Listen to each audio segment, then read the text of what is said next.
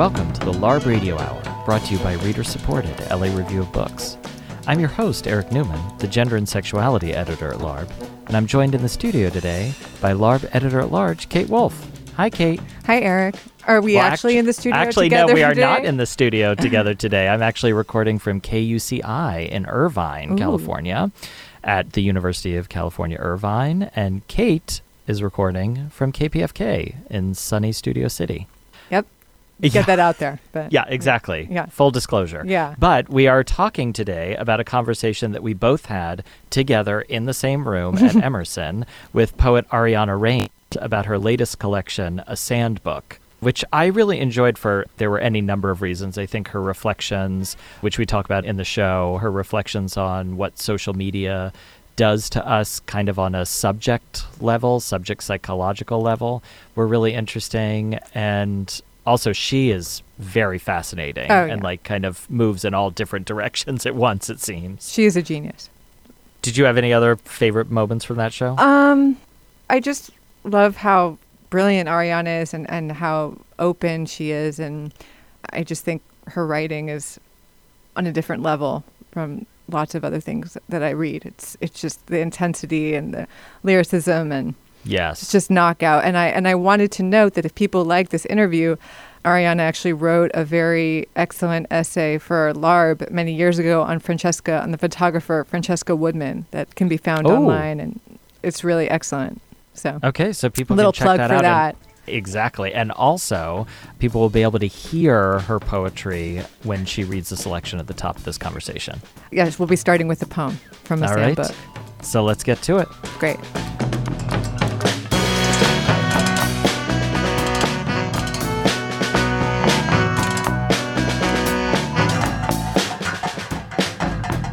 We're excited to have poet, performance artist, playwright, and translator Ariana Reines with us in the studio today. Ariana is the author of three poetry collections and the multiple Obie Award winning play Telephone. She joins us today to talk about her latest collection, A Sand Book. Welcome to the show, Ariana. Thank you. We were hoping that you would start by reading a poem. Okay, I'm going to read the poem of your choosing. and we should also tell listeners that this is just a selection from this longer poem. A partial history. Long after I stopped participating, those images pursued me. I found myself turning from them, even in the small light before dawn, to meet the face of my own body, still taut and strong, almost too strong a house for so much shame. Not mine alone, but also yours and my brother's, lots of people's.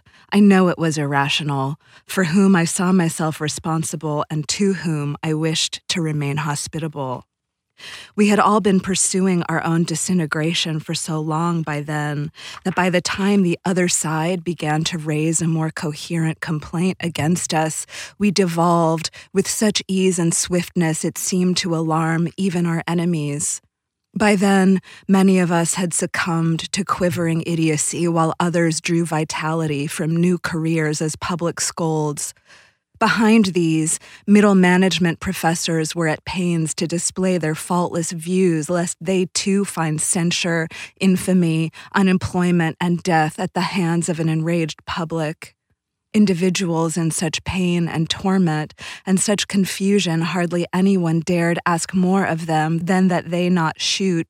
And in fact, many of us willed them to shoot, and some of us were the shooters, and shoot we did, and got us square in the heart and in the face, which anyway we had been preparing these long years for bullets and explosions and whatever else.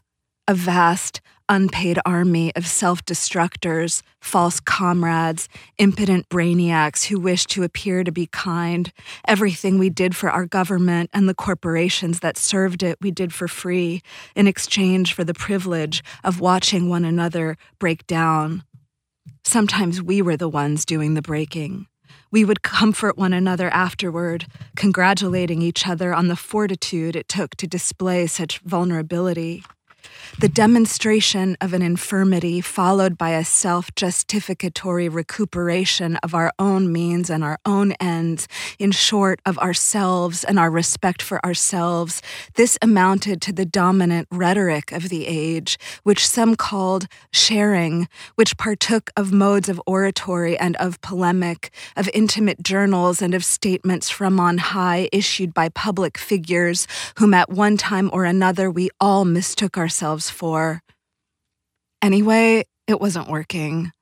None of it was working not our ostentation and not the uses we put our suffering to, the guilt and schadenfreude based attention we extracted from our friends and followers, and even the passing sensation of true sincerity, of actual truth, quickly emulsified into the great and the terrible metastasizing whole, to the point it began to seem wisest to publish only within the confines of our own flesh, but our interiors had their biometrics too, and were functions not only of stardust, the universe as we now were prone to addressing the Godhead, but also of every mean and median of the selfsame vicious culture that drove us to retreat into the jail of our own bones and the cramped confines of our swollen veins and ducts in the first place. Our skin was the same wall they talked about on the news, and our hearts were the bombs whose threat never withdrew. Images could drop from above like the pendulum in The Pit and the Pendulum, or killer drones to shatter the face of our lover into contemporaneous pasts, futures, celebrities, and other lovers, all of whom our attention paid equally in confusion and longing, and a fleeting sense like passing ghosts of a barely remarked upon catastrophe that was over both before and after it was too late. We were ancient creatures built for love and war. Everything said so. And we could not face how abstract it was all becoming, because it was also all the opposite of abstract. It was our flesh, our mother's bloodied forehead on the floor of Penn Station, and wherever we hid our face, amid a crowd of stars, for example, as Yeats once put it. And for stars, insert celebrities or astrology here, your choice. And even when we closed our eyes, all this was all we looked at, every day, all day. It was all we could see. We were lost in a language of images. It was growing difficult to speak. Yet talk was everywhere. Some of us still sought to dominate one another intellectually, others physically, still others psychically, or some of all of the above everything seeming to congeal into bad versions of sports by other means. And sports, by that time, was the only metaphor left that could acceptably be applied to anything. The images gave us no rest, yet failed over and over, despite the immensity of their realism, to describe the world as we really knew it, and worse, as it knew us. Thank you. Thank you. That's great. So I actually have a question for you about this poem. One of the things that I think is happening in here is your critique of the promise, and I think also your estimation of the failure of our cultural investment in social media. So, can you just talk a little bit about how you think of social media in this current moment and kind of the anti humanist tendencies, maybe, that it has, or dehumanizing tendencies mm. that you point to in the poem? I really see it as we're in a process with it. Mm. So I'm not saying social media is evil, the internet should be bombed, and we should all retreat into caves. But I think that we have not yet learned how to use language. Mm. We haven't yet learned how to communicate. And we also haven't yet figured out how to build and rebuild a kind of technology that better reflects the fullness of who we are and what we are. Mm. I think the internet as we now experience it very much reflects the people who built it, their concerns, their ideas about what the person is. You know, even if you go back to some of the founders of the internet, back in the exhilarating moment of it, I think there was a manifesto that was co written by a group of people, which included one of the a guy who was like a lyricist from the Grateful Dead and like very much, you know, an early internet pioneer. And these men were very exhilarated by the idea of getting rid of the body. Mm. And they had all kinds of other ideas that had to do with them being straight men and then being men of a certain time and men of a certain socioeconomic background. And I think there are so many things in the manifestation of what seems to be real in what is coming through all of our equipment uh, Mhm. in this time that is distorted. You know, it's a distortion at best. you And mean like avatars, not selves? right? avatars, not selves, the way certain kinds of immediacy are made possible and certain modes of expression are favored, the way that the negativity is linked to capital with Mhm, such an uh, mhm. incredible intimacy. All of these things are really interesting and they take some, you know, my strategy in order to write this book was to I was sort of infused with all of it because I'm part of this culture Sure. but I I chose to respond in a different medium. I wanted to talk about that because you have an ability which I think is so powerful of in this book especially like there's the way that you connect to and comment on contemporary culture but there's a distance that you also have and there's a way of poetry is a kind of ancient tradition and I think there's another register where you're more in like esoteric knowledge and that's what makes the refraction of our current culture seems so like I can see it more clearly because I'm also not seeing it from the point of view of someone enmeshed in it, it seems. I mean, even though you are, and like I do see you on Facebook and you are like a good presence on, on Facebook, it's not that you're not a part of the culture, but you're able to get the distance. So maybe you could talk about those different registers and how you use them or if they're persona or if they're what they mean to you as a person. Yeah, there's several ways to come at this, partly because the book also spans a period of time during which so much galactic change happened and it happened but the way the change happened was with such immediacy in all of our bodies that it's like very difficult to actually speak to. There's one piece which is to strategically remove myself from certain conversations and to decline to use certain media. Like I could have been tweeting my food choices and my dating life or my Mm. fitness regime this whole time, and I might be better known. like there's so many ways that Right. I could have, I don't know, been more savvy with my use of social media during this period, but I couldn't make this work if I were doing that because what I wanted to figure out was what was happening to my consciousness. And the medium that I've studied most devotedly is the lyric. So I had to figure out what kind of lyric poetry I could write that wasn't just me trying to tweet really well. Do you know what I Hmm. mean? Hmm. Or like offer a really eloquent hot take on the day's bullshit. Yeah. So there's that. There's the strategies that a work of art demands, right? There's also, during this period of writing this, I went through massive PTSD. And that totally changed the way that I relate to language and the way that I relate to quote unquote the public.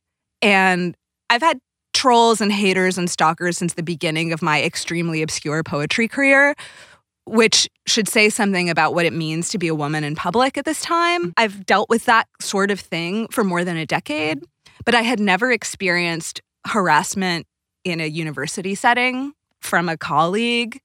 And that experience really triggered a very, very painful, overwhelming, not only just sort of physical PTSD, where I was just having very frightening physical, somatic reactions to experiences that I'd had long, long ago that I had thought were no longer in my body. But it also made me really think about and question my capacities in language. Most fundamentally, it gave me stage fright. It removed my desire to appear in public. I'd never had problems with those things in the past. And I had just done a huge performance at the Whitney. You know, I had been getting more used to being in public in different ways and in different arenas. And that experience, while all kinds of poetry wars and takedowns and things were happening, and this was also three years before me too, when this experience happened. Mm. So going through all of that also really shifted my sense of what can be said, what the conditions are for a certain kind of utterance, what lyric has taught me, what epic has taught me, where poetry sits with respect to the culture. Is it responding to the culture or is it originating the culture? Mm. All of those questions were things that I was really seriously working on. And so, yeah, I couldn't totally remove myself from social media because I'm a person and right. and also a traveler and the fact is if you're traveling and you don't if you're not in one of these matrices you can't connect to the people you love. Well, so mm-hmm. this is the other thing that comes up. I mean, I'm fascinated by this personally in many of the same ways that you are. Mm-hmm. It's kind of like, well, if social media on the one hand is nothing but identity, the construction and generation of various identities, mm-hmm. brand identities actually usually, I yeah. think. How do you operate in a world in which your identity almost doesn't circulate at all. Like you don't circulate at all unless you are on one of these channels, it's, right? Unless yeah. your language is being conscripted into like functioning on Twitter, functioning on Facebook, something like that. So like how do you navigate that kind of alienation and presence at the same time? It's a beautiful question. And I'm really happy that you set up the binary of alienation and presence. And I would add a third point to just triangulate that complicity. Mm, sure. Which yeah. is also what I wanted certain sections of this book to really deal with, mm-hmm. like Sandra and Armorica and yeah. other parts of it. The energy drain and the sorrow of complicity is, I think, something that a lot of people feel, but we don't have words for mm. because of that bind that you articulated so well. And likewise, the construction of identity, the weaponization of suffering, the weaponization of anything available, mm-hmm. the weaponization mm-hmm. also of weapons. All of these things we've seen the chaotic symptoms and results of in, in all kinds of different ways, many of them really awful. I wanted to participate more, especially during the period that I was really, really traumatized. It hurt the silence that was filling me, and I tried to address it and the section that's sort of most about the PTSD era of this period is two actually. There's the saddest year of my life mm-hmm. and nine neoclassical poems. And both of those sections come out of that period. And silence, which some modernists spent a lot of time trying to write about in connection with the Holocaust. Yeah, sure. Blanchot, of course, Celan, who's one of the book's tutelary spirits. Mm-hmm and I guess the deconstructionist Derrida wrote a lot about the kind of rigorous silences that came out of trauma. And it's a moment, we've been in a moment that has been so loud that it kind of takes a weird work of art, maybe, to make a space for some of that silence.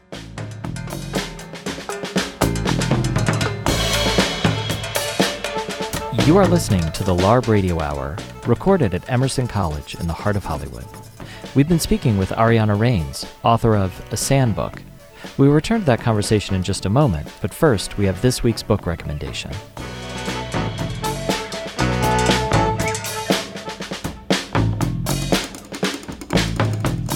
We have Erica Jong here. She doesn't need an introduction. I won't introduce her, but she is here to recommend a book. Erica, what book are you going to recommend? Well, currently I'm I'm reading Barry Lopez's Horizon. Barry Lopez, I guess you could call him a nature writer. Mm-hmm. But he's way beyond that. He's a philosopher. He loves to go to places where there are indigenous people and live with them and find out what makes them tick. Horizon by Barry Lopez. And in one of the chapters in that book, he says he's with an indigenous tribe, I don't know which one, and he says the indigenous people say, we must redream our world. Interesting. In order to change it, we have to redream it. Mm-hmm. And that's where the writer comes in. We are the dreamers who will redream the world. We're like shaman, we're like givers of light. We are the ones, we have a responsibility to help people redream their world. That's a very nice sentiment to end on. Will you tell us again the title of the book and the author? Barry Lopez Horizon. Great. Thank you so much, Erica.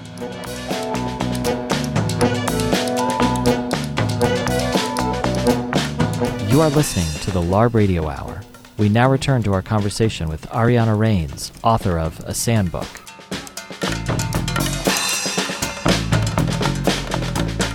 I wonder if you could, just because it is such a big book and it, and it has so much. I mean, I was telling you before the show, it's like five books in one or, or more. Maybe you could just walk us through different sections, how you constructed it, where, you know, how you put it together as a book itself. Sure. Yeah. Um, I'll just open the table of contents. The first section, arena, which is a pun on sand, that's the Spanish word for sand, is very much the sort of a few months into the Trump era. Mhm. And it's kind of, and it is the arena, it's kind of the statement of purpose of the book. There's a few poems that I think of as statements of purpose of different kinds. And for me, it sort of sets up, it's sort of the platform or like the plinth for the whole thing. And a lot of it is the most recent part. And I kind of wanted that. So it's a little bit of like a backwards Mhm. pyramid or something. When did you start writing the book? I started writing the book in 2012, in January and February of 2012. But when I knew it was a sand book, was during Hurricane Sandy. Uh, okay. So a little later in that year. Oh, so, so maybe talk. So, how did you know it was a sand book and and the sand is a theme throughout, and Sandra Bland and Hurricane Sandy and Sandy Hook? You know, when did you start making these connections? Just as they were happening, or It happened as they were happening. There's a there's a poem that sort of articulates how all of this came together. It's called To the Reader. It's the last poem in Arena, and it sort of tells the story of how there's a lot of ways to tell the story. So it's sort of be- there's all these different bevelings in, but that that poem sort of explains this moment in during Hurricane Sandy when I found myself in a state of realizing that this was the book that I'd be writing. And my titles always come first. So I, I never really know. I can't I can't exactly say why. It's like the, the title happened. Hurricane Sandy was an immensely overwhelming experience in New York City. And I'll also add, I guess, for you as a special morsel for the two of you and for your listeners, that my mom's name is Sandra. Also. Mm. Mhm, that makes sense. And so the fact that I ended up being led by birds through the book also is, is something that just arose through the process. And because I'm so submissive, um, I just went with it. I don't know. So that's the first section. You want Yeah. should I, you want me to keep going? Or sure, I mean, you have to go through it section by section, but I guess it's just like when you're writing a book like this, do you know, or you know, there's something like as someone who doesn't write poetry, I always think of poems as being like having this immediacy. That Yeah. you have to like listen to that voice. You can't really put it off, and that you go into it, and because of the shorter form, you complete it more in the moment. Mm-hmm. So there's like measuring that kind of you know quotidian aspect of writing with with a project that's just like so epic in scope. Like, did you know you were writing a almost 500 page book of poems, or did you think you were just writing a poem at a time? I was writing a poem at a time. Some sections were written whole as sections. Armorica, for example, I wrote on the day of the Parkland massacre. It happened. I Mm. wrote the whole thing in one day. And Tiffany's poems was written as kind of as one poem, even though it's different poems. So different sections came out in different ways. The lucky thing about poetry is it's fun to write. But then the orchestration of the book as a whole is something that I put a huge amount of labor into. But I do that with all my books. I'm like super into orchestration. I think maybe because I wish I was a composer. And so putting it together in such a way that it has momentum, things have paratactical sort of resonance with each other and that that a sort of narrative can kind of accumulate even though it's not a story. I love lyric poetry, but I also am really really nourished by ancient texts and the epic imagination and sort of having that kind of scope is something that I've always loved and it's something that's given me a lot of vitality in times in my life when I have felt like I really needed some. Mhm. So returning to those kind of archaic fields of of experience that have been so beautifully recorded for us by so many different traditions has given me a lot of strength in my life. And so I wanted to bring some of that to this project too. I wanted to ask you about poetry at the contemporary moment because there's Mhm. obviously, I mean, and since you're talking about these kind of classical poets, right? There's ever since, I mean, there's like an easy kind of lit 101 line that's like poetry has had to defend itself ever since its inception, right? When Plato is like poets need to be banished from the republic, right? That Right. they're they're deceptive and and awful, right? So, but it seems to me, and maybe this is just to tap on some earlier stuff where I'm hanging out in the Twitter sphere, Mm-hmm. but it seems like poetry is like really having a moment with like more public visibility for poets like your Tin House fellows, um, like Tommy Pico, Morgan Parker, but also Ocean Vuong, who like, rec- I mean, I know that he's, it's because of the novel that he was on Seth Meyers late night, but it's like, you know, there's lots of visibility for poets. And I'm wondering if you think that is this moment calling for poetry in a unique way, or is it just, well, poetry is always happening. You're just noticing it now. I think it's both. And I think a lot more people are in love with poetry than ever. In my opinion, this comes from the fact that thanks to people's smartphones, people are having an experience of the plasticity of language on a mass level. Can you Um, explain what you mean by that? They're experiencing language as a substance rather Hmm. than just something that's just falling out of them because they're writing. They're texting, they're writing. And that experience of text as a material, mm. um, it's, it's it's not the same as the manuscript culture and the letter writing that used to happen, Sure. and and there's a lot that would enrich us if we if we sort of learned how to address one another, Mhm. you know, more with with greater fullness. Mhm. But people are still having this basic poetry experience or basic poet experience, which is that this language is something that can be worked with, and things can be done with it and things can be done to it. And that is really cool because that's a fundamental poet experience Mhm. that is happening on a macro level. Poetry is also um, has a very low carbon footprint. It takes very little overhead um, as an art in terms of being able to practice it. Hmm. You don't have to be good at it for it to make you feel better. It it doesn't have to be good to make a lot of people feel better. like maybe this is putting Rupi Kaur on blast, but I it's mean, like that sort it's of fine. You know, I'm happy about that. I'm Yeah. happy about her. You know what I mean? Like, it's just like, it's helping someone. That's what you mean. yeah, it's like you it's know, connecting. Yeah, and like that's great. You know, and whatever your gateway drug is, that's great. Mm. You know what I mean? Like, there's always been lots of bad poetry. And there's always been lots of bad art. And but I think it's good that people are practicing it. People need to do whatever they can. It's like very dark times out there. Yeah.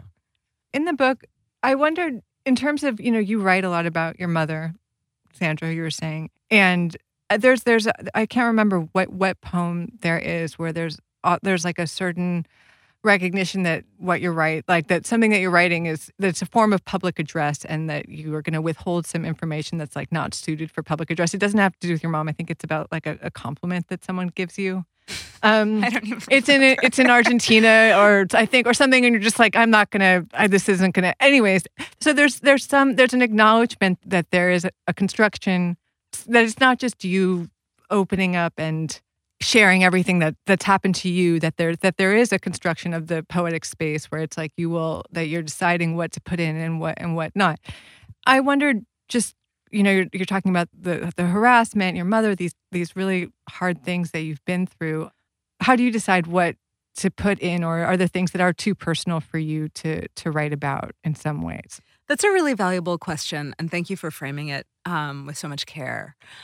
You know, I got into this business because I wanted to share my heart, but I wanted to share my heart truly and honestly. And to do that correctly takes a lot of art totally and care. And since the beginning, I've been get like it's funny because this New York Times review just came out and like one of their little tags for it is like Ariana Reines like doesn't shy away from her like deepest vulnerabilities or whatever. And like when I started out, Brene Brown wasn't a thing yet, and Mhm. like vulnerability and TED Talks weren't a thing yet either. And I've been getting this since the beginning. And it kind of irritated me that they couldn't just say, like, dude, she wrote a 400 page book that's fun to read. You know what I mean? or, or like, you know, or they or they wouldn't acknowledge the Mm. accomplishment in it. Instead, I'm being pra- I'm still being praised for my vulnerability. you know, a decade later. And so I appreciate that you that you honed in on this thing of like there's a lot being given here. And it's being given because I want to share, I want to give my heart. I want to give my heart because I'm a romantic. And I think a lot of us feel that way. We want to give our hearts, but only if only we could, like if only we could figure out how to do it truly. You know?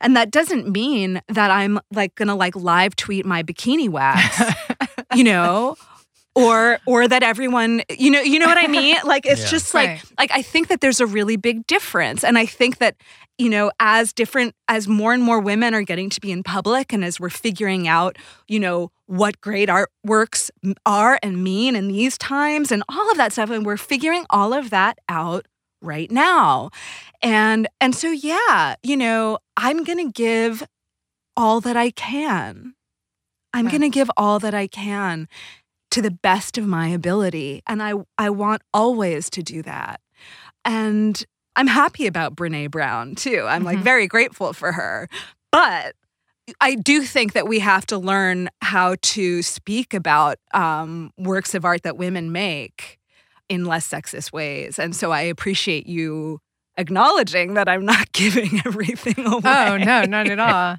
No, it, it I mean, it's it's so the, the the level of concentration and attention in, in every poem is just like it's so it's you can you can feel the intensity and that I don't I don't I think there's a slackness in kind of giving everything away without thinking about it, you know, which I don't feel in it. And, and I also there's a the, you pay a lot of attention to visceral like there's a lot of period um, There's Yeah. lots of menstrual blood, um, which I don't, but I, which I think of as kind of an attention to a, a state or um, an, even an aesthetic. There's like a description of a tampon like taken out for sex and sitting. I can't remember the exact language you used to talk about it, but it, it it's a very like visual tampon that's there, and I see it. um, but right, but why can't? But these things should be aestheticized. You know, why not? Yeah. Um, that's something I, I appreciate in the in that text. So I wanted to ask you, speaking of giving your heart and being a romantic, this parallel practice you have of a more spiritual way of interacting with the world and and being an astrologer and that spiritual aspect of, of your life and, and it comes into the writing, but how how separate is it? Oh, it's not separate at all. Yeah. I mean, I think I think that it's totally yeah, it's completely inseparable. Uh-huh. But you are also, you know, you are an astrologer. You you do readings. You you know, so you you visit people. You you that you're uh, you think the role as the like more spiritual presence is is different from the poet, or it's the same. Okay, here's what my astrology practice brought into my life. It gave me an opportunity to really bear witness to people and their immense complexity and the and to really get to see the intricacy of what people carry and the great dignity of that. Hmm. It's very hard.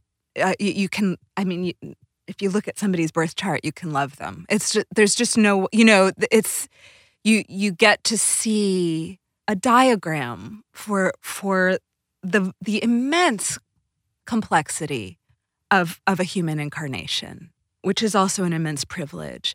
And I love being able to be with people in that kind of a space. It's inspiring. It also freed me as an artist from merely wanting to make people feel better.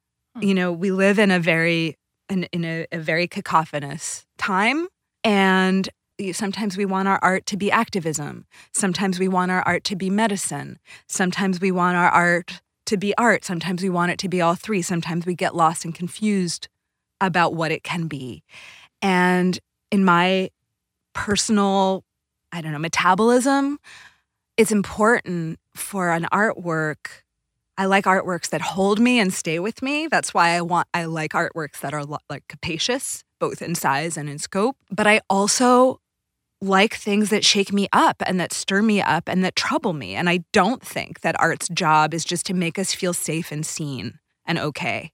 Although that's a big part of what art can do. And it's part of what I want to do, but it's not all of what I want to do. So having that practice in some ways, I think, you know, has changed my my writing as an artist, and it's changed my sort of interests and and ways of doing other collaborations and works of art and other fields and in other forms. So then now, in closing, I feel like I'm obligated to ask what your sign is. Scorpio. Oh. As if it wasn't obvious. Yeah.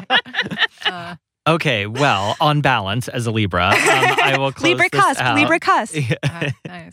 So we have thoroughly enjoyed speaking to you. We've been speaking with Ariana Reines, author most recently of the collection A Sand Book.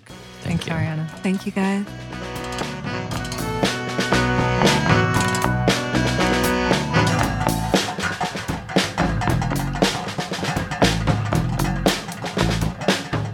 You've been listening to the LARB Radio Hour.